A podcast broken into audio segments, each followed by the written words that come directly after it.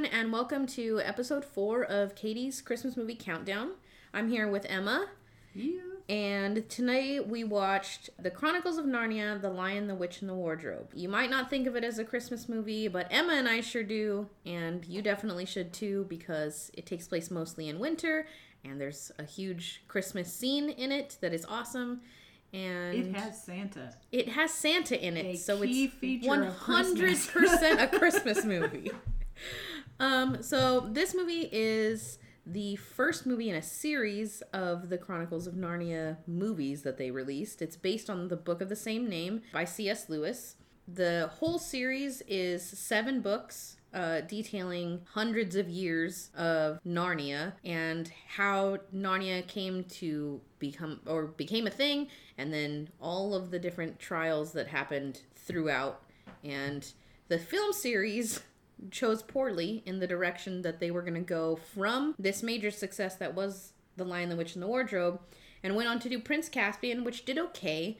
And then they did The Voyage of the Dawn Treader, which was a, A crap mistake. bag. An Like- absolute mistake. There was not where they should have gone with the story, but the people in charge were trying to go like to keep the kids that were involved with the first one. They wanted to have that face recognition of their viewers, so they wanted to have those kids involved, and they had to film it quick if they were going to have those kids involved because the kids were growing up very fast. Like oh, even Well, in this movie I was alone, gonna say, I mean, as an example, Edmund grew six inches in this movie yeah, alone. from st- from start of filming to end of film filming, the kid who played Edmund grew half a foot. and his voice changed. Yeah, they had to redub his some of his some of the stuff from earlier in the movie because his voice changed halfway through. yeah, just a mess. yeah, it. Oh boy. yeah, that's the problem with kids movies. Like if you're gonna do a series that revolves around kids, you pretty much have to do continual filming and not ever stop. Like Harry mm-hmm. Potter, how they did the eight films for the seven books, and they started when the kids were ten, which in the books they're eleven, and just went straight basically for ten years and worked Yeah. as hard as they could to get those films put out so that the characters or the actors would still look like the characters still well, and be- they grew as the characters Yeah. grew. they could properly, still they could still portray like 17 year old ron and mm-hmm. 17 year old harry even at you know what were they 20 Yeah. rather than you know waiting giving each movie like time and doing a press tour like huge long press tours like year long press tours for each film instead of putting all that in the middle of it and ending up with you know 30 year olds trying to pretend that they're 17 and fighting lord voldemort like it just Nay. you know it wouldn't have worked. And they did the same thing here. Like they pushed as as hard as they could in filming to get it done quickly so the kids wouldn't age too much. And they tried to continue it with the next two films in the series. So it's wonderful. yes. So this film came out um, december 9th 2005 here in the united states uh, it came out the 8th of december uh, 2005 in the uk you know just foreign movie markets they got to change it a little bit. The budget for this film was huge. Like compared to all the other movies that we've talked about so far we haven't in any of the halloween everything that we've talked about so far on this podcast we haven't gotten into any like fantasy stuff really or super sci-fi stuff and when that's where the money is in movies like where everything costs a lot mm-hmm. so this film cost 180 million dollars to make and i mean time. i'm so glad that they spent that much money and that much time and focus is a beautifully done movie. It's- I mean, especially for when it was released in 2005, that was the height of what they could produce in 2005. Yeah, Yeah. It's like it's crazy to me to watch this film and think about the fact that this was made in 2005 because the prosthetics and the costuming and the CGI and everything were so good. Like I even turned to Emma and said in the middle of this film like it's amazing to me that the CGI lion has not changed No, in 15 years not at all. because the the new Lion King that just came out a few months ago looks exactly like Aslan does. Watching this film again, it was like, holy shit, that looked so good. well, and I mean, even a couple years ago, if you look at the live action Jungle Book that they came out with, Shere Khan and Bagheera, both. I mean, I know they have less of a mane, but at the same point, it's still the same Yeah. CGI. So to have been at the height of that in 2005 and to be able to afford to get that, I think has maintained the legitimacy of this movie as long Oh, as yeah. it has. Yeah.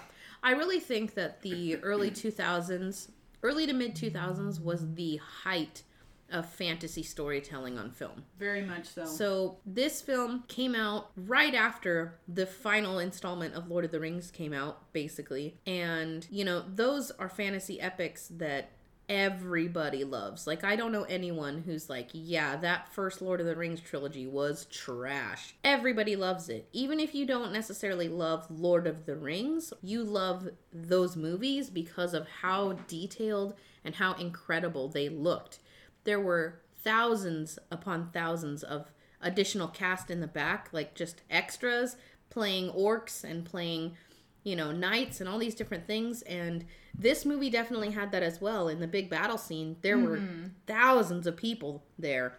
And I mean, I know at least a handful of that had to have been green screen filled in or CGI'd or whatever, but a good portion of the people that were there were all cast. Yeah. They were actual people, they were makeup, they were full costume, they were they used that budget like nobody's business. Yeah. And it was brilliant. Now, Speaking of the casting of this film, um, I read that casting for this movie took three years, which is absurd. Like, that is so long to finish finalizing a cast. The only person in the entire film who was the director's and everyone's first choice for any of the characters was Tilda Swinton as the yeah. White Witch. They knew right from the go that they wanted Tilda Swinton and they got her.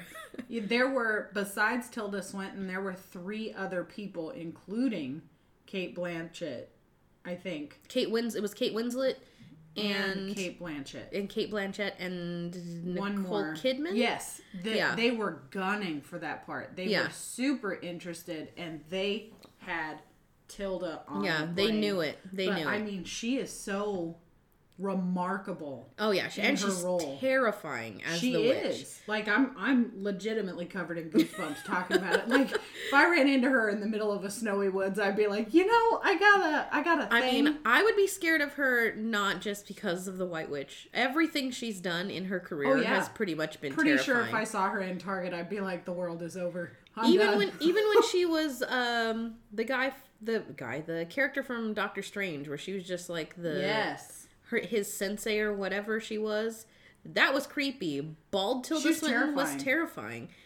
Tilda swinton i don't know what it is about you Girl, like about your bone you. structure Keep your face i don't know. It- you were terrifying and i Oh, love yeah. it. You are so good at all the parts that they put you that everybody decides to put you in.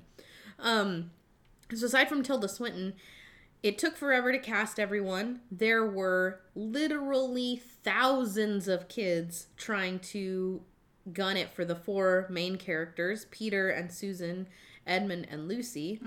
Um, they cast Peter and Susan and Lucy first of the set kids, and it took them an extra month to decide on who they were going to put as Edmund.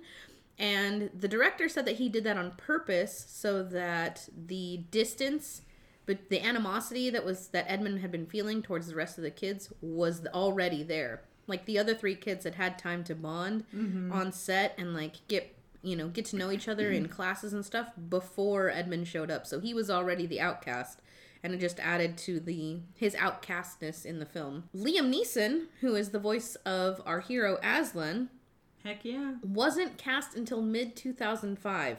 Keep in mind that this movie came out in December 2005.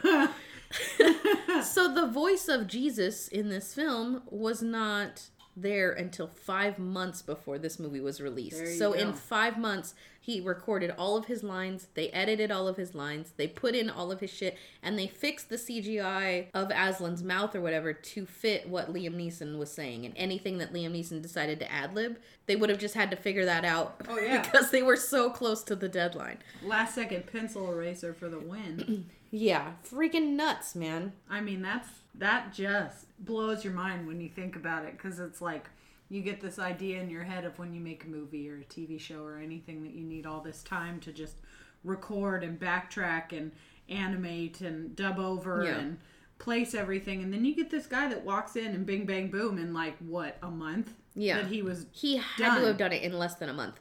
They Easily. had the whole thing. Every every single that's a testament Word to of- him and himself and the studio Yeah. like for all that to come together in less Yeah. than a month and then still come out and be the third highest grossing film that year yeah, crazy. that's ridiculous crazy to me.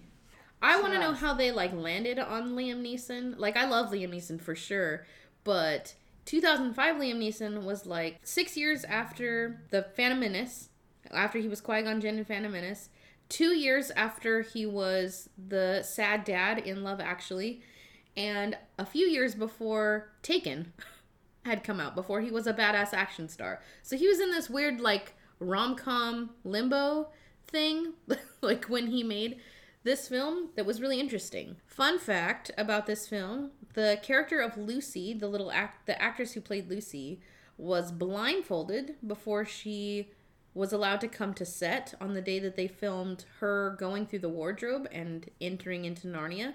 So she had no idea what the set was going to look like, all the snow in the forest and any of that. And on top of that, she had not seen Mr. Tumnus, played by James Franco, in his full James costume. Or James McAvoy, not James Franco. Jesus. the other James McAvoy uh, had not seen him in full costume yet. So when she goes into the into the snow the first time, all of her and excitement about the snow is completely genuine. And then when Mr. Tumnus comes out, all of her freak out about seeing him as a goat, basically Right. as a faun, just like that was completely genuine too. All the 100% screams. well, I mean, when you look at it the first time, not knowing that they had done all this for her to get her to embody this actual surprise, you look at it and you go, damn, this kid can act. Like, mm-hmm. wow. Even adults have problems walking onto a set and pretending to be excited or sad or terrified or whatever. And it's like not to discount from her ability to act, but it really brought so much to her character to have them portray that in real time.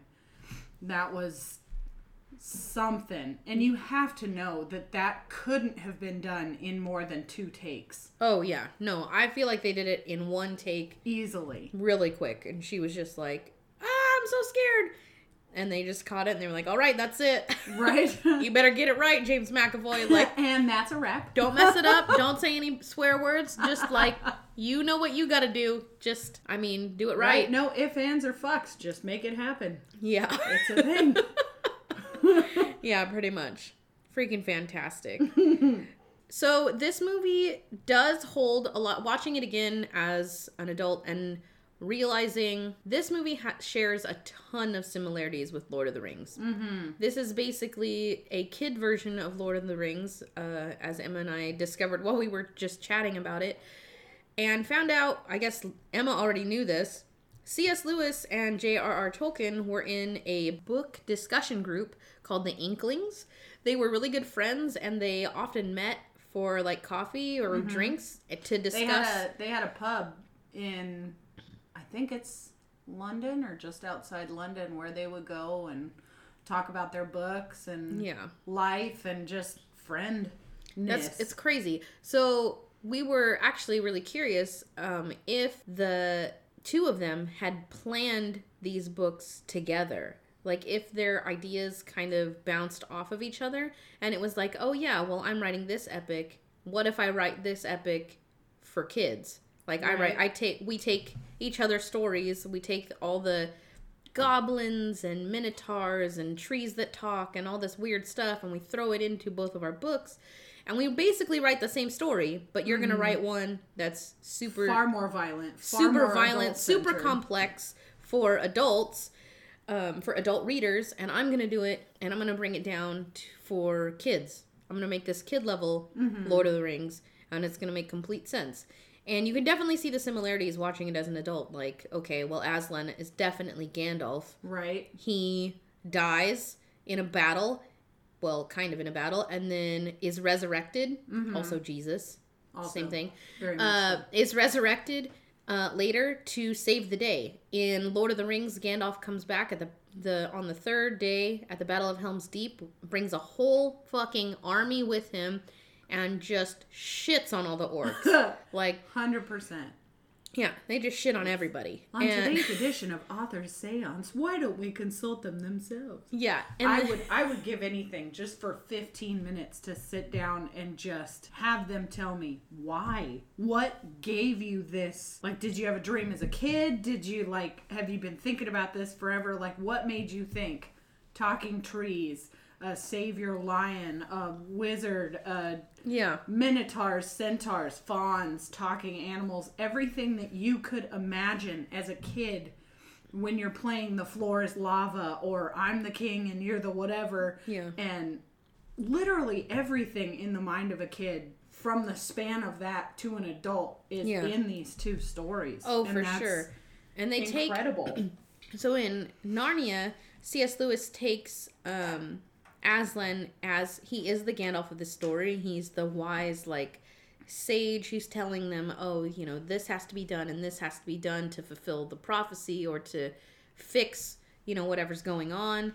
And you know, then he dies and he comes back with a raging fucking whole army to help defeat the mm-hmm. rest of the army and battle the White Witch, who is or Saruman, like mm-hmm. they're the same. and it's really interesting thinking looking at it as an adult through an adult's eyes cuz when I watched this when it came out, I was a freshman in college. Um, I had watched all the Lord of the Rings, but it was through the eyes what I was 12, I think, when the first movie came out, when Fellowship of the Ring came out. Yep. And honestly, as a 12-year-old, my eyes were solely on Elijah Wood. Like 100%. I did not re- Ooh, buddy, I was Elijah Wood- Legolas's hair so Elijah Wood and Orlando Bloom, like that's all I needed for those films. I didn't need. I had a major Viggo Mortensen thing though at that time. You know, ten year old me was like, "Whoo, hold on a minute." You know, as much as a ten year old could be. but- yeah, but but like as a kid, I didn't really like. I understood the story, but not at all the complexities of it. Mm-hmm. Um, you know, and I was 12 when the first movie came out. Emma was a little younger. And then the second and third one, I think the third Lord of the Rings came out in 2004. So my Mm-hmm. senior year of high school. And seeing them in that way, because this was before, you know, all the DVDs were available. Like you couldn't just buy a box set of the three movies and watch, sit, sit down and watch them. So the movies, this the plot line of the movies kind of was jagged for me because I hadn't read the books because I still have not read the books. Don't hate me. I can't get through them. My bad. But it was definitely kind of jagged and I didn't understand all the complexities that were happening and then Chronicles of Narnia or this Chronicles of Narnia came out and it definitely brought all of that down to a level that I could understand at 17. Like Yeah. a lot more than I did Lord of the Rings. Oh yeah. Yeah. It was awesome. I love this movie. Mm-hmm. No, it's it's one of my absolute favorites and I mean, Katie and I were having this conversation. if I could have that 180 million dollars and have a say of over what was done with it, I would have much preferred that they started with the magician's nephew, which chronologically in the seven books of Chronicles of Narnia would have made more sense to come out first. Yes. Just because there are so many key points to the world of Narnia and to the whole story, the lamppost, the dryads, the the professor, the Yeah. everything, Everything. going on in there that if they would have started with that, I think it would have built the- a stronger foundation for the other the films for connection sure. to the next three films, the Chronicles of Narnia, the uh, Prince Caspian, the Voyage of the Dawn Treader, everything would have made so much more sense Yeah. as it happened as opposed to trying to set up this mythical magical world that they did such a beautiful job but i think the understanding for what it was and what it meant would have been so much deeper if they would have started with the magician's nephew I think that it would have been really cool if this company would have done. So I, I do think that Lion the Witch and the Wardrobe is the story that they needed to start with to get Yeah. people hooked because I the Magician's Nephew is my favorite book in the mm-hmm. series. But it there isn't a big conflict in it, and there's n- like not a huge resolution. It's, It's, just not much of a plot line. it's just kind details. of yes it's kind of an ending i mm-hmm. feel like this when they made this movie they should have simultaneously filmed a like a featurette not even a whole movie a featurette that would have been the magician's nephew. They could have done like a 30 minute thing and you know tacked it on to the ending of this film the secret uh not the secret the bonus features of this Yeah. film um just so that we have that basis for what's to come. Because a lot of the stuff that happens in prince caspian and a lot of the lore that happens in voyage of the dawn treader is things that you learn about in the magician. in the magician's nephew when narnia first appears and is born mm-hmm. basically and It's i the reason why the professor understands when Susan and Peter come to him and tell them that Lucy has found this world. yeah he's like oh shit i've been there He's like, yeah, I know. yeah i've been there But it's almost like what they're doing now, for instance, with the Golden Compass Northern Lights trilogy of books, how HBO picked that up and has now made that a show. Even if we could do a short TV spot or something on the magician's nephew and just the foundation of Narnia, or like you said, the bonus feature spot, anything that could have given some light yeah to actual Narnia and the lamppost and the meaning of everything. It would have been really cool for them to do it simultaneously as they were doing this, so they could have, mm-hmm. So that they could have released it even right after this film came Exactly. Mm-hmm. out, between this film and Prince Caspian, because it would have taken them a long time to film Prince Caspian. Yeah. They could have done something in the middle that would have explained the rise of the White Witch and how it got to be as bad as it did. Exactly. Because in this film, Because there was so much that went from the creation of Narnia to what it was when Lucy stepped into it. Yeah, in this film they they jump in and it's all like Narnia is already a white witch shit show. Like Oh, it's awful. like it's ev- but they don't but they don't ever explain how it got to be so bad. Yep. They just kind of say, "Oh, there's a prophecy." And Mm-hmm. oh, this is how it's gonna go back to being normal, but they don't Right, ever like, you're the four people that are supposed to save us, but nobody understands that that's what everyone's been waiting for. Yeah. That's they don't they don't ever explain how Mm-hmm. Elsa turned evil cuz heads up the white witch is just Elsa from Frozen just evil It's as for, fuck. it's for real. Like if she chugged a bottle of Jaeger and just had a rough night, that would be the entirety of the. oh White yeah, Witch. if they made if they made a live action Frozen movie, I would this. be upset if her ice castle didn't look exactly like the white witch's castle in this movie. It's brooding. It's angry. It's depressing. It's, It's exactly- hundred percent. It's exactly what what Elsa was when she ran away Mm-hmm. and was like, "Nah, I am a danger to everyone. I don't want to be around anyone." It was pre free feeling Elsa. yeah, which- when she was so angry and upset. exactly. Yeah, hundred percent Which fun fact? The White Witch was actually based on the same fairy tale. The Snow Queen by Hans Christian Andersen, which is Frozen. It's a hundred. Well, I mean, we could go around um, and around and around in circles talking about how every single movie has already been done before in one form or another, Oh, based off of like the same handful of stories. But I can connect a lot of popular Yes. movies. A lot of everyone's favorite movies I can connect to this film. Exactly. And it's just it's refreshing to see different pulls on the same fairy tale because they have done the Snow Queen. Yeah. Terribly under budget film and it was awful. Very childy, but that Yeah. was the aim I think. Um but this with the White Witch and then Frozen and then what they're doing with Frozen now is just I I can't. Yeah, it's incredible. It's, too- It's which- incredible. hint hint plug plug take your children or yourself to see Frozen. Yeah, go see Frozen 2. Do it is amazing. do it. Oh my I've God. heard all the music. I have cheated in a hundred thousand ways and watched scenes on YouTube because I'm awful, and I need to go see it myself. So do it. Yeah, it's tough when you have kids, as it, turns is. out. It Hard to go see a movie when you have kids. Hard to do anything. Team no kids. so we digress. Uh, yeah. But uh, so many aspects of this movie, watching it as a 15 year old, even so creepy when you watch it from Oh the eyes of God. an adult. Oh yeah, the entire so much rapey, creepy, Vibes. pedophile, vibes. just Yes. The, As a the first half the first half hour of this film is buddy. straight rape city. Like it's Oh, God. As a like I didn't ever catch it as a kid. I don't know if it just was wasn't something that was on my mind as a kid. Mm-hmm. Yeah, no, I because, mean, you- you look at Lucy early two thousands, Yeah. early two thousands. You're not really thinking about that, I guess, or I wasn't. But now, that was the whole time this was happening. I was like, oh my god, this is so awkward. And I bet James McAvoy has a really hard time watching himself in this film Oh, now. he's He's like- straight up pedo bear. Yeah, it's 100% horrific. creeper. He so Lucy. The beginning of this film takes place in regular London, and there's like the beginning of War-torn World War. London, yeah. yeah. World War II is happening, and their parents, her mom, or their mom sends them away to live in the country where they'll be safe. Fair, okay. They get to the country. They're playing hide and seek. Lucy walks through the wardrobe. She's hiding in the wardrobe, and then she ends up in Narnia Mm-hmm. and stumbles across Mr. Tumnus, who is a faun, played by James McAvoy, and everything from right there until the point when all four kids end up in Narnia is fucking creepy as shit.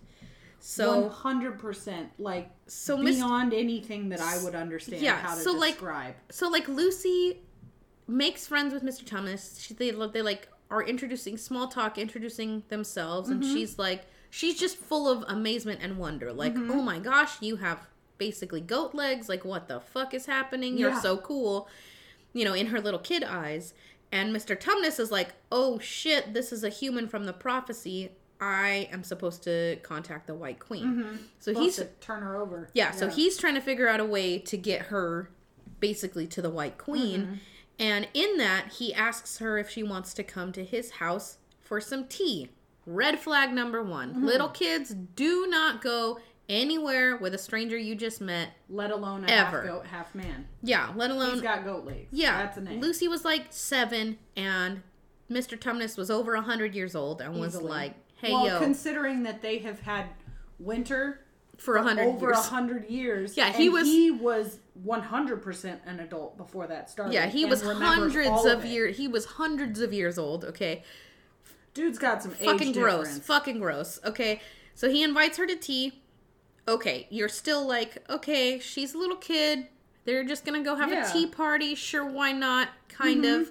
It's not so bad but even as an adult you're like oh maybe not do that. Don't do that james mcavoy then he invites her to the house and she he gives him the tea and the whole or gives her the tea and the whole time he's making these shady ass eyes like he just fucking dope Locks her drugged her, in. he locks the door behind her which is like a song that makes the fire have creatures. That's like which is like seriously i would not be shocked if there is a cut of this film that someone did on youtube that just like this movie takes a right turn and it turns into torture porn Oh, yeah. like no no no no no Uh-uh. yeah he locks her in The Death He- Chronicles of it's Narnia. so awful and Ugh. it's so awkward so she passes the fuck out uh, while he's doing his little magic flute solo or whatever and you're like what is happening right Mm-hmm. now don't do it lucy don't do it mr tumnus and then she wakes up and he's just curled up in a ball on the floor like in the dark. crying okay which is not something that's also not comforting like what happened while she was asleep Right? why is he crying why is he so guilty? that's gonna be a hard pass. yeah, also horrific. Okay, then he decides that he's going to be better and he lets her go and takes her back to the light post so she can get back through into the regular world. And then Edmund, I don't know, she goes they go to sleep in the regular world and then they wake up. She wakes up in the middle of the night and decides to go back into Narnia and Edmund follows her. When Edmund follows her, he gets into Narnia, gets separated from Lucy because he's, I don't know, like 2 seconds behind her in regular time, but you know, a hundred years behind her basically in Narnia time. And she ran off to go see Mr. Tumnus, and he eh, stumbles upon the White Witch, who is also creepy mm-hmm. and pedophile like status. Every every interaction that she has with Edmund in that very first meeting of theirs is horrifically pedophilic. I'm Like- gonna wrap you in my fur coat. Here, let me feed you. Let me give you a drink. Let me wipe your mouth. Like, yeah, she was oh, like girl's got mommy issues. Yeah, it was like her, it. w- You could like kind of see that she was trying to be a mother figure to him, but in a way, like clearly she had no idea how to be a mom. Like she had no motherly instinct. It was like it was so awkward. It was Silence of the Lambs, but with a Jesus twist. Yes, it was so creepy. Terrifying. So those two instances were incredibly hard to watch. As an Oh, yeah. adult, you're just like, why is this happening? Why is Yeah. everything so creepy at these kids right Mm-hmm. now? And then the White Queen makes a deal with Edmund is like, uh, you know, next time you come back, bring all your family and I want to meet them. And he's just like, yeah, sure, why not? Doesn't give a fuck because he's Edmund and an idiot.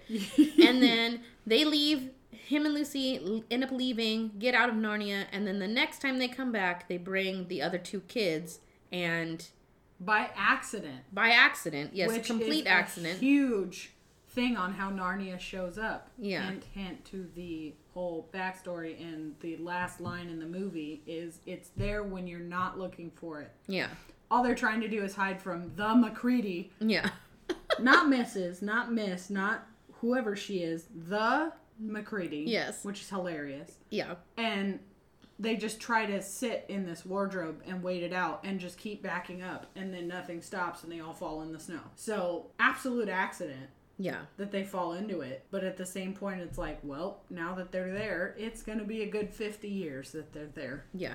So really cool things that happened throughout this movie that I didn't notice the on the first watch, but noticed a, like cl- very clearly in this watch.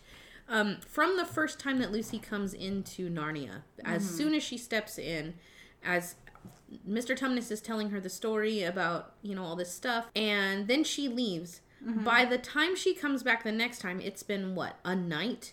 Maybe. Uh, maybe a night um, in real world time, which we don't really know how long that's been in Narnia time.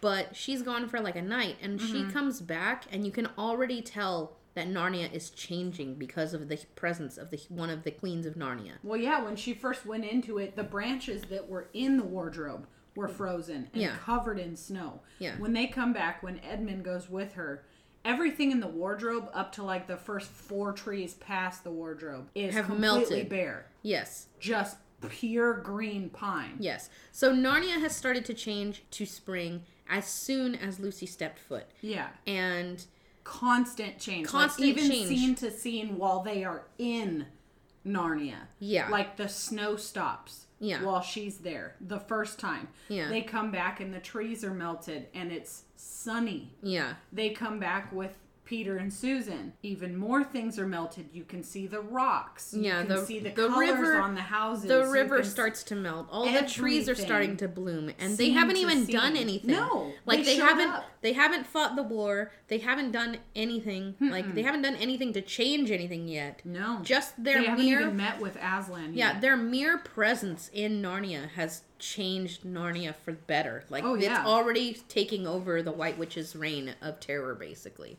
it's fucking cool, It's and you can see it all the way through the film. Oh yeah. It's amazing. it does like i remember watching this as a 15 year old and you notice like the big moments when things change like when the river wasn't frozen anymore i remember noticing that Yeah. i remember noticing when she stood next to the river and the grass was green mm-hmm. like the big moments and then when they come to aslan's camp and nothing is frozen. It's all flowers. It's Yeah. all like those big moments i can remember and i was like oh dang. Okay. Well things are really thawing. Yeah. But like you don't notice it as in depth Yeah. as like this run through. Like Yeah. like you had said every single scene every change every move everything that they do there is They had one that slight thought- difference They had that thought in mind. The directors and producers, phenomenal job amazing how they kept that in mind as they were filming this like i can't i can't say enough good things about how this movie was done Yeah, it's This so was- good. incredible Yeah. any thought they had was thoroughly maintained the whole movie. There's no stone that was left unturned. Yeah. So what is your favorite scene in the movie? Oh, geez. My favorite scene. Oh, I remember because I told you, I said, oh man, this is my favorite one. This is. and now it's gone. That's a rough one. I love when Lucy comes in to the wardrobe the first time. There's, I mean, I'm about to be a teacher. I'm a huge advocate for children's imaginations and curiosity Oh, and yeah. being able to discover things on their own and how much that affects their ability to maintain what they learn. And I love her absolute sense of wonder. Like there is no question about she is stunned. She's never seen anything like this. It's pure innocence and pure brilliance as the mind of a child. You know what I mean? Oh, Like, yeah. It's so it's gorgeous just for those it's such an minutes. accurate portrayal of a child's It's one hundred imagination. percent. Yeah. And I love that. Like that solidified the entire movie for me. Yeah. And I I know that they like purposely did it that way, but they did it so well. It was it's gorgeous. I love it. That has to be Your favorite scene. one of my favorites. Yeah. So my favorite scene in this entire film is the Christmas scene. Mm-hmm. So the kids are trying to reach Aslan and are traversing all of Narnia with these two beavers who are helping them get get over there. They make it across the river. This is before Yeah. before or after the river? Before cuz they I had think- because they yeah. had she had the thing. Yeah, okay. it's before the river. So before the river, they're headed to the frozen river. yeah, they're headed to the frozen river and they're cutting across this huge like meadow would would be a meadow if it was green, but just, Mm-hmm. just this this massive huge snowed over ice snow shelf. snow over yeah. tundra. And they're walking across and you know, all the kids are like, "Oh, this is so far. Why are we doing this? This is Mm-hmm. like can we go any slower or can we go any faster or whatever?" And then they hear hooves behind them. And, And they and a, and a and a sleigh, sleigh. and they are freaking the fuck out because the White Queen rides in a sleigh pulled by reindeer, and she's like, they so they just start booking it, and then they hide. Once they get to, once they get to the the edge of the forest, they find a hole to hide in, and they're freaking the fuck out. Like, oh my god, the White Queen's right here! Like, she's gonna murder us. And they wait, and the figure is standing over them mm-hmm. and can't see them, and then kind of walks away. And then the male beaver decides that he's gonna he'll risk his life because none of the kings and queens can die. Yeah. He'll risk his life and he'll go see if the White Queen is gone. And he's like, oh my god, everybody come out here. There's someone who wants to see you. And the kids go out and they fucking meet Santa Claus. Yeah. And Santa Claus is like, you know what? To be fair, I was riding in a sleigh way before that bitch, the White Queen. Like, fuck her. Hashtag and- reason this is a Christmas movie. Yeah. oh my god, Santa's a Santa's just showing up in this film is This is so Santa as a badass. He's in like so five pure. minutes. It's so pure. He shows up and Lucy is just like that that look of childlike wonderment and all of that that is Mm-hmm. in the beginning of the film is totally here. Lu- Lucy's character is just like complete shock and awe that Oh, she's yeah. meeting Santa that Santa's there.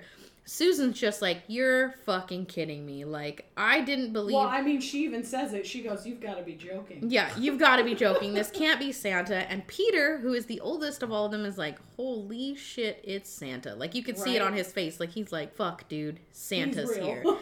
And then Santa proceeds to give each one of them a specialized gift and explain to them what their gift is about and why they will need it and why he chose each gift for the person. Mm-hmm. Like, because, you know, he gives Lucy the healing thing because she has a kind heart, and he gives Susan the bow that won't miss because she's sweet or something like that. And Yeah. honestly, I started to cry as he was Oh, like yeah. handing out gifts because it was so pure and so thoughtful. I'm like tearing up right now thinking about it. I'm like, oh no, man. it's a hundred percent. When you think about a grandparent that has thought so much about one thing that they could give someone, oh, you know for just sure. one thing, and then you see this, and he gets down on Lucy's level and is like face to face with her, and he's like, "I don't ever want you to have to use this, but here's a knife. I don't, you know, you need to use Yeah. this to save people and all this." And it's truly, it will absolutely rip your heart. Oh yeah, I'm crying the- right now. Oh yeah, Like, no, it's the an incredible scene. Yeah, so much. And then he he gives Peter a sword, which they don't really go over. They he just says like, You "Oh, you you'll need this. You're gonna you know you're gonna be the king. You're gonna need this for battle." Talking Basically. about how needs to but I people. but I read in in studying kind of the random stuff about this film,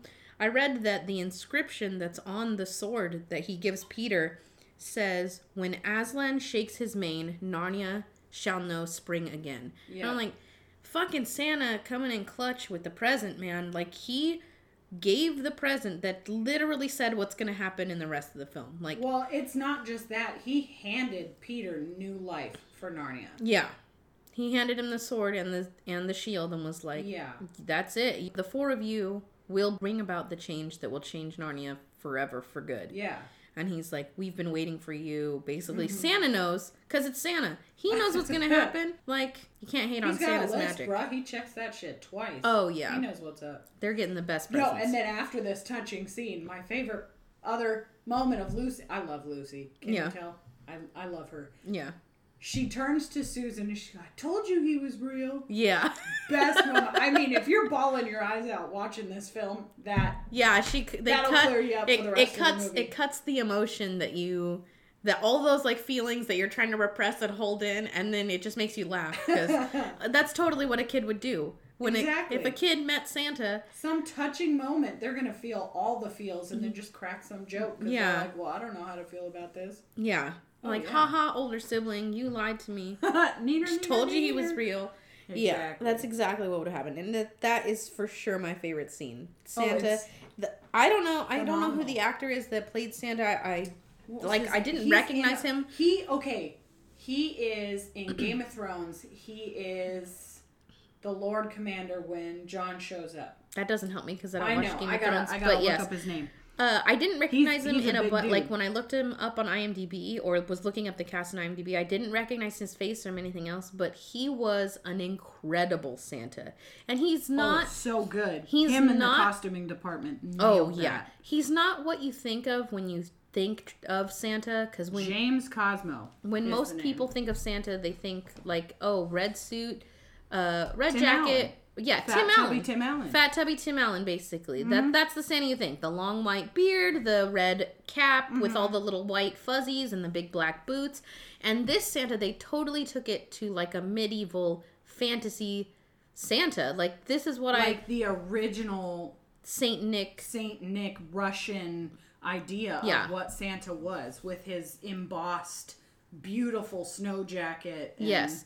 It's just this beautiful long robe Mm-hmm. with all this all these beautiful intricate designs on it. He did have the big beard, but it wasn't like it wasn't ridiculous. No, it wasn't all curly and marshmallow looking. It was like a dude who has a bushy white beard. Yeah, and he So didn't look realistic.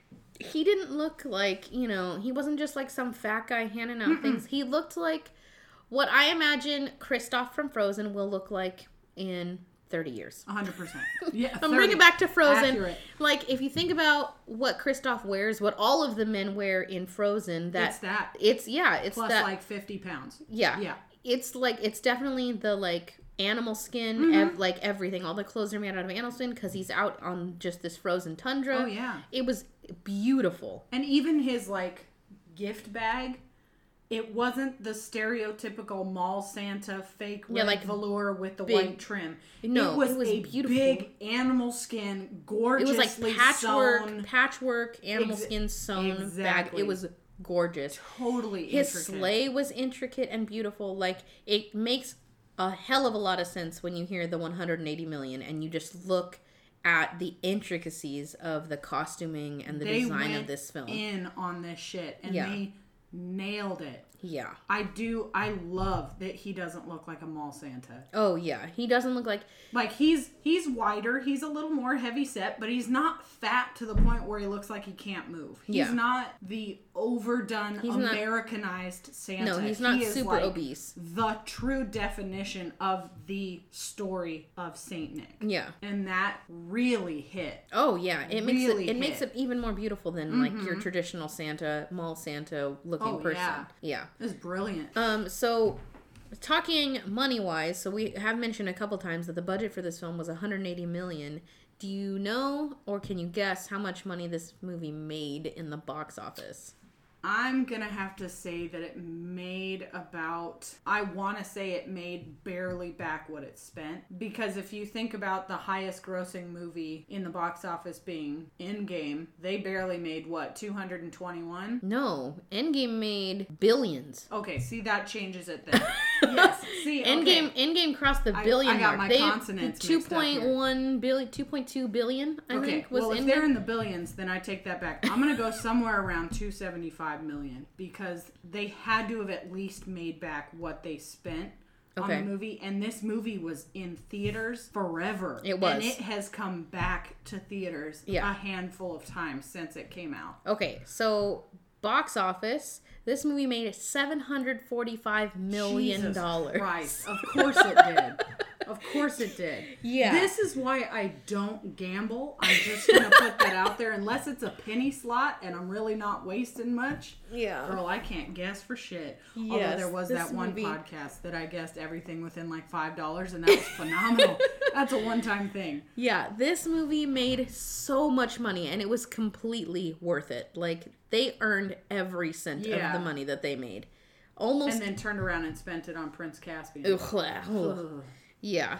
Ouch. So this movie did so well in the box office that it actually became the best-selling DVD of 2006, the year that it the the year the makes DVD was released. Oh yeah. Um, and it the DVD in 2006 Mm-hmm. made 332.7 million dollars Jesus, Mary on a Joseph DVD release. like, Holy mother. like that's Think so about it, though. absurd. yeah, That's- that's twenty dollars a DVD. I oh, Like- oh, well no see I fed into that because I 100% had that DVD Oh, on my Christmas list. I like have it. nobody's I have it here. From, Yes, like I bought same. it in 2006. I have that special edition two disc whatever it Yeah. was plus the soundtrack plus the like Yeah. inspired by soundtrack. Yeah, so this But- movie oh, was such a big hit DVD wise that they re released it several times. Mm-hmm. So in 2006, they released the regular version, just a like a blanket, the one that was in theaters, Mm-hmm. and that version made the 332 million dollars. Mm-hmm. In 2007, like mid 2007, I want to say to early 2008 I, oh, Yeah. it didn't last very long they sold this special like deluxe edition dvd thing that was like two discs and had all these special things and that thing sold out a whole bunch So of times fast. like they had to keep replenishing Yeah. their stock because they couldn't keep it in like on shelves and then in 2000 i want to say later 2008 no can't be that early i don't know a few years later they released think like a special edition 2010, yeah. Of the film as well. Mm-hmm. So this film has had several repressings of their releasing or have had several releases of it and every single time they re-release it it makes a shit ton of money because that's how good of a movie it was. This I'm telling you, this movie for being what year is it now? 2019. This is a 14 year old movie. yeah, almost 15. This is yeah. Oh no, as 14 good- as, in like a week. Yeah. 14 years. This is as good right now. Actually, tomorrow it came out December 5th. No, December 9th. December 9th. I Yeah. lied. Okay, so in like Very close. Yeah. So, if not better, watching it today as Yeah. it was in 2005. Oh yeah, it's so it good. holds up so well. And that's amazing because a lot of the stuff from 2000 from the mid early to mid 2000s, you cannot say that. Like there's a lot of shit from the 2000s that I just can't watch anymore because the CGI It's has painful. Oh, aged so oh, poorly. yeah. Those early days of CGI, man, like they were incredible and they were groundbreaking for their time, but some of that shit is so hard to watch Oh, because yeah. it just does not look good. Well, I mean, you watched the original Jurassic Parks, and no bad mouth because I am a massive Jurassic Park fan, and I'll watch that a hundred times. But Yeah. you watch the original Jurassic Park, The Lost World, Jurassic Park three, which was Yeah. nay, Yeah. and the CGI in that hurts Yeah. to watch in some scenes. It is Yeah. just like somebody took an IBM computer and clip art Yeah. and pasted it. Well, it's it's basically the picture. equivalent of 2019 clip art. Like yeah, it is. Yeah. 2019 clip art is incredible. insane. It's amazing how far we've come, really technologically. But Oh, yeah, yeah. so some so clearly, you know, when you watch some of these things, just the CGI just doesn't hold Mm-hmm. up. And that cannot be said for this film. Not like even a little bit. a couple of the costumes, I will say, like the minotaurs I found in this film, to just be like a little. They were campy. The, yeah, the the minotaurs were a little campy, but that's about it. All the rest of the animals and the Mm-hmm. Well, like, some of the centaur movements were a little campy as well. Like Yeah. you could tell that they were that's that's fair. But that's fair. to be honest, to be that picky Yeah. about just Yeah, I was trying. thing- I was looking for looking for mistakes, for things that suck. and that was really it. The Yeah. the costuming level on all of the queens like henchmen, Mm-hmm. she had all these like orc and elf type figures, like evil elves and dwarves and shit. And the costuming on them was fucking great and Hands horrific. down, that makeup like, department. oh my God. ridiculous. I hope they win. They won every award that was available to them in 2005 because I'm they telling you. deserved it. I know the movie won. I think one Oscar. Yeah, I oh, think- probably a makeup, probably I makeup. just can't with it. yeah, Oh man, just God. it's so good we could make a week's worth of podcast talking about just that. about how incredible this film is. I just yeah. this is this is one of those that you just Yes, you, have, to watch, it. this film. If you've never seen this film and somehow just like Grab wasn't your your kids, grab your neighbors, wasn't your, kids, interest, anything. yes, go watch this film. I would not recommend for small kids Oh, because no. It is There a, a couple long. moments. Mm-hmm. It is a long movie, and there are a couple kind of creepy.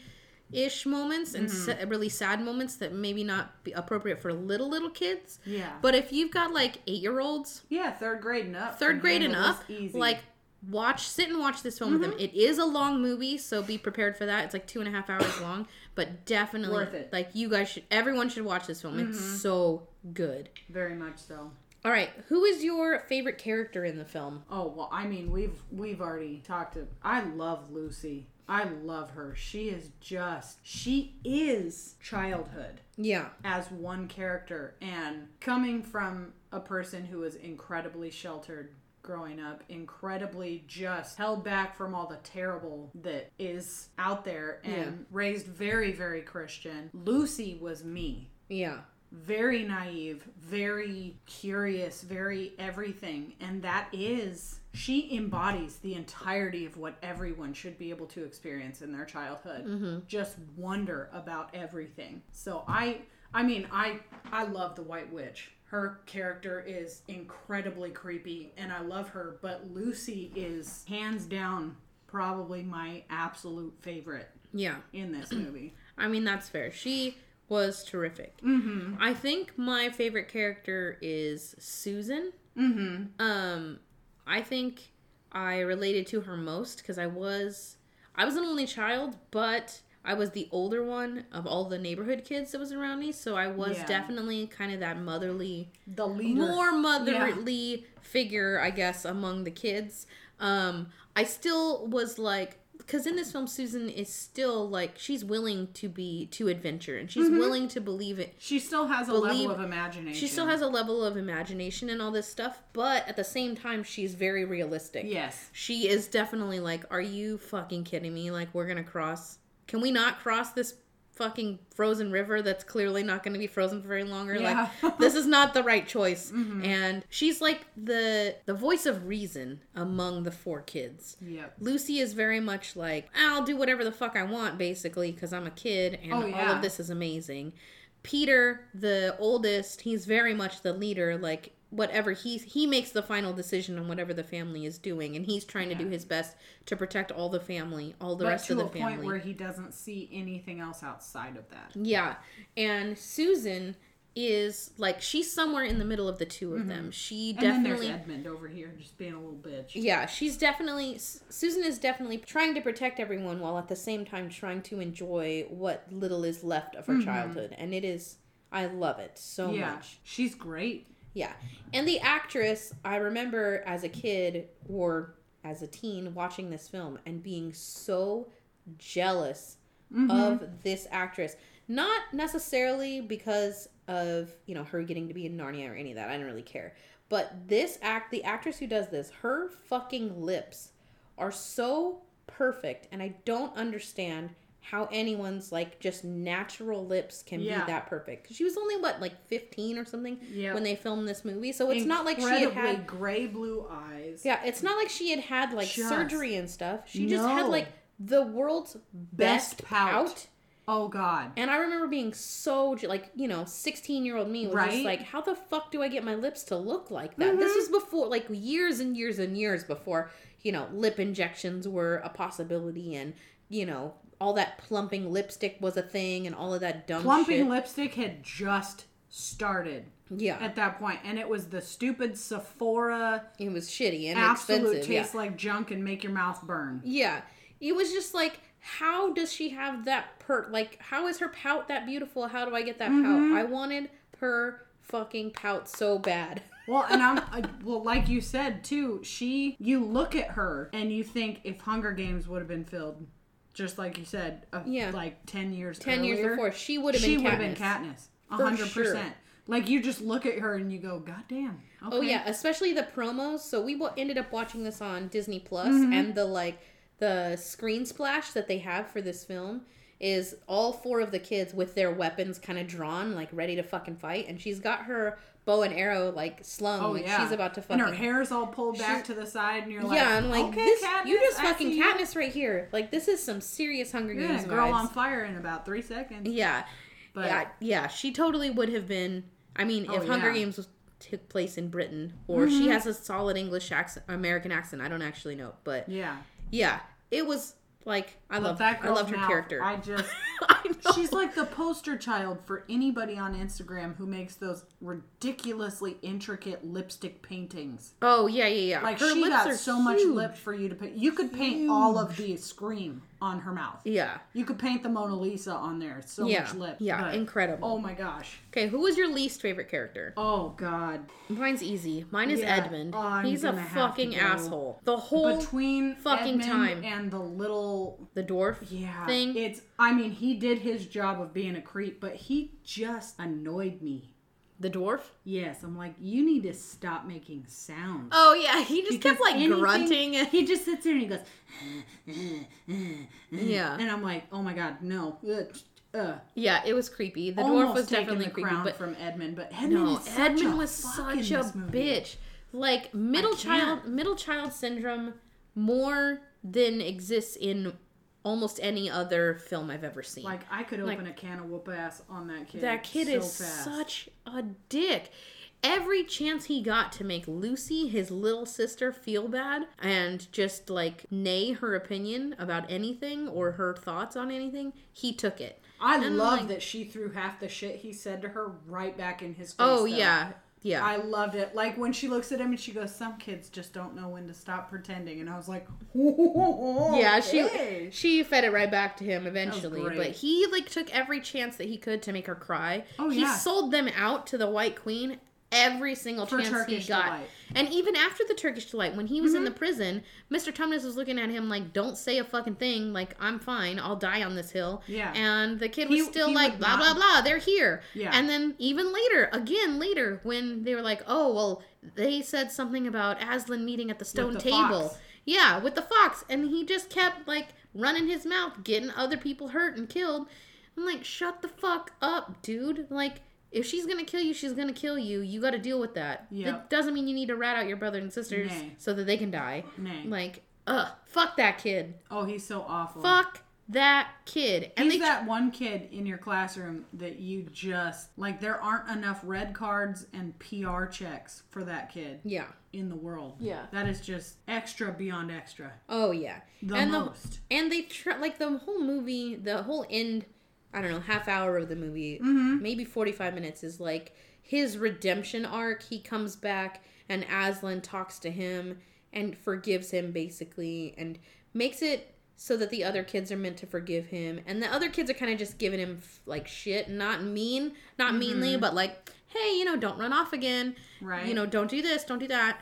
And you know, he joins the team and he's okay. And then I don't know, I feel like there wasn't enough build up to him being Peter's right hand. Peter's right hand man. Yeah, no. So there's a scene where He just goes from being a dick getting everybody killed to being like the one to being the right hand man and on. yeah and there was no build up to it No. because there is a scene where he ends up being like the general i don't know the second in command general Yeah. or whatever up on the hill and i was thinking or i said out loud where's susan like Yeah. she should be She's this been here the this is time. susan's spot like Yeah. the the general character should be Susan. Why is he doing it? And it was just like I don't know, it was weird, but it makes sense down the road, I guess. Yeah. But there wasn't enough build up, definitely No. in his rela- in his redemption relationship with the rest of the family. Like it was just like, oh yeah, we forgive you. Well, Haha. and it You just sold us out to the witch. That's fine. when he speaks to Aslan and then Aslan turns around and says, What Edmund's done is in the past. It's not to be brought up. It's forgiven and all Yeah. that. And it's like,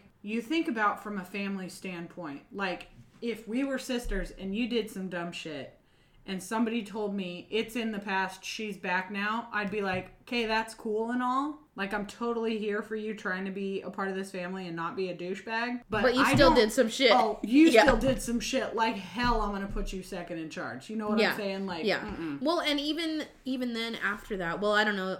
I guess they didn't all know about it, but like he, no, they all knew about it. He fucking sold them out to, Mhm. or no, he didn't sell them out. He let Aslan sacrifice himself Yep. for him, and it's like, are you fucking kidding me? Like Yep. you did all that shit, and then you're gonna take away our Jesus? yeah. Like you're taking away our Gandalf for this? Mm-hmm. Like, for your dumbass who wanted some Turkish delight and to be seen? Fuck that. Yeah. Fuck you, man. Yeah. No. Oh, was That's, so upsetting. that's gonna be a nay on my part. Edmund is the worst, and I have forever said that Edmund is Oh, the yeah. worst. Like from the first time I he's saw this movie, I, for I a hot second. no. Okay, what about the music in this film? I love the music in this film. From the second this movie came out, the first chance the piano book was available, I bought that shit so fast and I learned every song. This, I still use this music like when I'm reading, mm-hmm. when I'm doing homework, when I'm, Oh yeah, especially if I'm reading some fantasy geared or something book. yeah, I have to listen to this soundtrack because it just the way that it is written brings you into imagination, to fantasy, to fight, to defense, to Yeah. everything. Like it's so perfectly written for the way that the movie works. yeah, There's pauses where there needs to be pauses. It's just the highs and lows are where they need to be yes, it's hard to explain to anybody not necessarily as Yeah, musically it- inclined. yes. But No, I completely understand. like I could talk about the dynamics, I could talk about the speed of the music, I Yeah. could talk about the beats per minute and how that affects the way that the scene is working. yeah, the way that but- it makes you feel while you're watching it. Yeah, Because if you've got anything over 100 beats a minute, you got to have some impressive shit going on Yeah. on screen. And your heart rate is up because It is. You're focused on the beat of the music, even if you don't notice it. You Fun are. fact: music is awesome like that. It's ingrained in you 100% from the first second you hear it. yeah. It's brilliant. So I love the music from this movie as well. Uh, as far as it being a Christmas film, I don't feel like this mu- this music is Christmassy necessarily No. in, in any way. No. Um, it just is. But there were jingle bells when there was There, Santa. there was. They, they, they did do that. There's always jingle bells when there's Oh, yeah. Santa present, but um, this is just a classic fantasy soundtrack. It's very. There isn't for me because I didn't listen to this soundtrack uh, as extensively as Emma did. Um, there isn't any one theme that I can pick out and be like, Mm-hmm. oh yeah, this is the theme to Chronicles of Narnia. It's not like Lord of the Rings where I can tell you, oh yeah, this is like As soon as you hear This is the war- bomb, bomb, ba, bum. Yeah, Everybody this is the war right theme, there. or Frodo's like Mhm. the little piccolo, like Yeah. um, Ba-do-do-do-do-do-do. yeah, everybody knows like it. you know that this that that's that theme. Um, I wouldn't say that this film has any of that. It, I don't think it has that strong of music to any given character. Like I don't. Oh yeah, no, there's no personal association. Yeah, there's no personal association like there is in Lord of the Rings or even Star Wars or any of that. But this soundtrack adds so much to the feeling Mm-hmm. of this film as you're watching it. The music starts to get intense and your heart and your whole body just kind of clenches, tenses up just because you know that something intense is coming because of the music. It's so Well, good. Specifically with Aslan on the stone table. oh, yeah, it's so that good. song is my brother's favorite song. He will listen I am not shocked at all. not even a little bit. For any of those of you listening who know my brother, you know what I mean. Um, when he is gaming, his game right now is like Rome 2 or something. When he is gaming, he will put on the Stone Table song and he will just get that shit. But that is one fair. of those moments where the music, you get so tense because you're like, I am thoroughly uncomfortable Yeah. right now. Oh, and yeah. then it just silent as soon as she stabs that shit in there Yeah, silent yeah. and it's like uh, it just gets you square in the everything Okay, and that leads me right into the next question. Where did Yes. this movie give you the feels? oh boy okay well i told you during the movie Yeah. so I agree with you on the Santa thing. That that Santa Yeah, that's thing my feels. you. That's my feels moment of all the moments in this rewatching of Mm-hmm. it, watching it as an adult. That is the moment where I cried, Oh, yeah. or where tears like actually popped out, like yeah, when Santa was giving his gifts and explaining things. yeah. It was like, oh, wow. um, this watch today, watching Lucy come into Narnia, really hit me. I Yeah. think because I have a kid now. Yeah. Because I'm. This is my field of Yeah. study. yeah, That hit me. the childhood my- development aspect. Mhm, just that sense of curiosity Yeah. and wonder and absolute purity that is a child is that five minutes Mm-hmm. Yeah. that's that's it in a nutshell but growing up watching this movie every single time that i would watch that stone table scene i was crying my ass off Yeah, because i was so mad at edmund i was so angry that he let that happen and i was so, and just so sad. about that- Aslan. that he would just go so willingly Jesus. and just well exactly and Gandalf and all these things yeah, and just to go with no fight no nothing he's like well it's what I said I would do and then to see how hurt Lucy got yeah, that broke me every time yeah. every single time that as soon as that knife went in Lucy was like She was done. I couldn't handle it Yeah. it that just Well, but- Mm-hmm. Lucy throughout this film dealing with ev- the death of any animal or creature in, in the Well- forest, like they had to just like silence her a bunch of times because she couldn't stop her like gasping and freaking Well, out. and that's that's another thing with this being that my field of study is in early childhood development it's the time when a kid is starting to understand emotions how to deal with them what they mean and that Yeah. it's okay to feel each of them yeah. and they perfectly illustrated that with her Oh yeah, they being did like such a little a good job. eight year old that she is or however old she is Yeah. she is just now understanding that emotions are who you are Yeah. that's what you do. Yeah. You go through them. It's like a train through a tunnel. You can't just go around the tunnel. Yeah.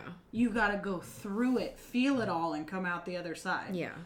And I just but in this in this specific watch through my feels moment was her coming into that Yeah. that wardrobe. That was just it's purity. It's impressive. That's awesome. Yeah. Okay, do you have a memory, uh, any specific memories associated with this film aside from do. watching it a billion times? Oh yes. I really did watch it a billion times. Like I caught myself mouthing all the words today. It was ridiculous. and I'm going, Emma, you need a life. So the first time that I saw this film was not the day it came out, but the week after it came out.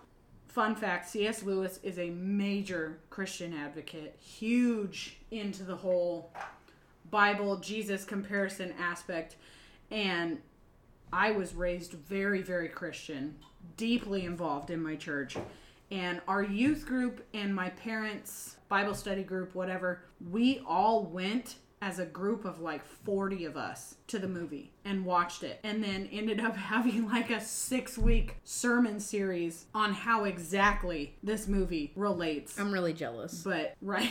I'm really jealous that this was the film that you guys like took and did because Mm-hmm. well, I did not have that luxury at my church. my church, the year, my senior year of high school, uh, the big movie in Christianity was Passions of the Oh, yeah. Christ. So No, we did my youth group went and saw Passions of the Christ. yes. And then we talked about it Yeah. Mm-hmm. forever. And then we showed special showings of it at my church once it came out and was able you were able to show it. It was like, wow, this is a lot. Yeah, This they. is way too much for some of these well, for some of they- these kids. at our church they would take the seniors in the youth group as soon as that movie came out and offer To go as a group they could watch it together Yeah. and then be there for each other with it but oh no i was much more happy that we saw narnia Oh no, I would have much rather have watched Narnia. This is passion but like as a kid I would not if I so even now I did not associate this film with religious Mm-hmm. with Christianity at all until Emma told me the story when before we had started watching it about yeah you know all the parallels to Christianity and then as we were watching it I'm like oh yeah well this is basically just Lord of the Rings which is basically yeah the story of Christianity like yeah, it's. I mean, that was. It's a big theme to the whole Chronicles of Narnia series but he centered a lot of that in this book Yeah. specifically. But But the rest of them don't make as much sense or tying it into Christianity. Exa- well, I mean, tell me about it. But uh Voyage of the Dawn Treaders, really. Jesus. Well, a boy and his horse, like, come on. How are you gonna I mean, I always say Jesus and the camel, but it's not really in relation to. Anyway, I digress. So Sorry. No, you're good. but it just that is the one memory I think that will stick out for me forever is that we took 40 of us Yeah. and basically bought out the whole theater Yeah. And watched it. And it was I'm not a huge fan of going to movies with my parents because Who knows what my mom awkward, chaotic moments through- might show I- up. Tell me about it. but my dad, I could go to a movie with forever. Oh, because yeah. We'll just laugh that shit off and it's way funny. My brother, I love him to death. For those of you that don't know my brother, he has Asperger's and he has this lovely trait of laughing at the worst points when he doesn't know what emotion to feel. And it's not just laughing, it's laughing as loudly as he possibly can and for a very extended period of time. So, watching movies with him, I need to have seen the movie first To know where the emotional parts then- are, where you can just predict that he's gonna. and then watch it with him. But this was the one moment that I can remember sitting there with my entire family where every single one of us loved the whole movie. yeah. My brother didn't go nuts. My dad loved it. My mom cried. I was a little bitch bawling like crazy. Yeah. It was just every bit of that memory was phenomenal. Yeah. I just That's awesome. can't. I don't have a, a memory associated with this film. Like, I know that I saw it in theaters, like when it came out, because I would have been a freshman in college, and I'm sure I went with, you know, a whole bunch of people. I went with a bunch of friends. Um, I just don't have any specific memory of mm-hmm. this film. Uh, the Chronicles of Narnia were not big, like the book series was not Yeah. big in my life until after this film came Yeah. out. So I watched this film and then was so and just floored by it and enamored Yeah. by the grandioseness mm-hmm. of this film that I went out and that what Christmas that was not mm-hmm. even like three weeks later I went out and bought the the whole series of books the paperbacks and just read them all because it was like holy shit like what's gonna happen next what's the next part where's it going how when do we find out about like the start of Narnia and whatever Yeah. and um, I do remember that much. I remember just falling in love with it as soon as it happened. And then once it came out on DVD, I watched it. I mean, for sure, every every year around Christmas time, but probably even more frequently than that. Like every six months or Oh, something. yeah. Every every three months, I would put this film in you and just like need a Narnia fix every few months. yeah, It and just, watch it. I haven't seen this film on in Disney so Plus, long. Yeah. It's been forever since I've seen this film. Oh, I can't even. Like- Shameless plug for Disney Plus. I expect my check in the mail. But yeah, now that it's on. Disney Plus, I like Yeah, this is just gonna be the I- background to every cleaning session that Emma ever does. my whole day.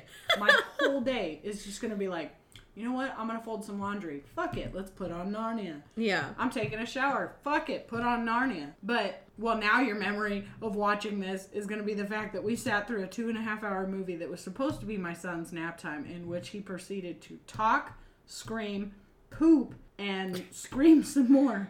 uh, in 20 years, thing. no, in 10 years, Jackson's gonna listen to this podcast and be like, "Man, mom, the fuck." Why you gotta put my shit on blast? Literally. well, son, you talked through a movie and you're You gonna talked be on through the an internet entire about movie. it. The How whole thing. dare you? The whole thing. Yeah, he fell asleep in the la- the battle scene where it's actually loud and Mm-hmm. The we loudest didn't, part of we the didn't, whole movie. we, We didn't turn ju- it down. He could have just kept screaming. Like that's the part where Hundred percent. We didn't even turn it down. It was the loudest point in the movie, and he's like, "Oh, okay. Well, good night." Yeah. we kept having to change the volume because of his screams. Like all the all the talking parts. Okay, we will I will say that. I love this film to death and it is wonderful. But if you're going to watch it, be aware that you need to be close to your remote because the talking parts are really fucking quiet and Yes. the music and action scenes are really fucking loud. Anything with a sword, anything with an animal sound, anything It's super loud. is so incredibly loud. it was very clearly meant to be watched in a movie theater. Mm-hmm. Like all of those quiet scenes made so much more sense when you could just be absorbed into the sound of all the fight scenes in a giant theater. But when you're watching this at home, you need your remote close by so you a can like bit. put it up a little bit and then bring it down a little bit when when it gets just intense. Yeah, Don't- we were somewhere between 14 and like 32 Yeah. this entire movie. I'm like, that is quite a Yeah, it's a big span. jump, especially for the quiet parts when Aslan is talking, because Liam Neeson, his like gravelly low voice was kind of hard to hear, and you had to. It's true. You're just like, keep going, Liam. I'm just gonna turn you up. Just, just keep talking. yeah, It's fine. yeah, But yeah, so that would that would be our PSA to anybody watching. yes, Remotes handy. Yes. So I'm giving this film like a 10 out of 10. Everybody needs to watch it. 100. percent Like, just Even with Edmund's bitchiness, I just there's nothing in this movie that takes away from anything in this movie. yeah, Every part of this movie Is- shines. Yeah, it's so good. The The plot doesn't take away from anything. the, The, set doesn't the take away set. from Oh, anything. the sets are so But pretty. Thank God for New Zealand. Yes, You know what I mean? Which Yeah. also another hint, hint, Lord of the Rings. between Lord of the Rings tie. Tolkien and Lewis. They were both filmed in the same spots Yeah. in New Zealand. so, Besties fun for fact. life and even the afterlife. I'm telling you, they're they're up there going, listen to this bitch talk about our books. But you're welcome, guys. But yeah, it just nothing in this movie detracted No, from there were- anything. no, there were no bad parts. Costumes were phenomenal. Oh God. Actors were phenomenal. There was not one person that sucked. Yeah, which is incredible to say when you're thinking about the fact that this was a movie based around four children. Yeah. Well, Like- and I mean, to think about how it took them three years to cast this, thank God it did. Yeah. Because even the minor parts, which Yeah. Katie and I were talking about this, arguably, this is one of James McAvoy's better roles. Oh yeah, this is one of my favorite things that he's ever done. It's so good and disturbingly so, the way that he is. And it just, even the beavers, the fox, the every single character that is in this movie is so perfectly done yeah, that I I can't there's nothing to subtract anything. yes. If you rating. if you hate Chronicles of Narnia, Don't watch it. um, tweet. kidding. I want you to tweet at me and tell me why you hate it. Uh, Yes. At Allentown Pod on Twitter, like let me know because I don't see anything wrong with this film, and I Mm-hmm. don't understand how you can see anything wrong with this film.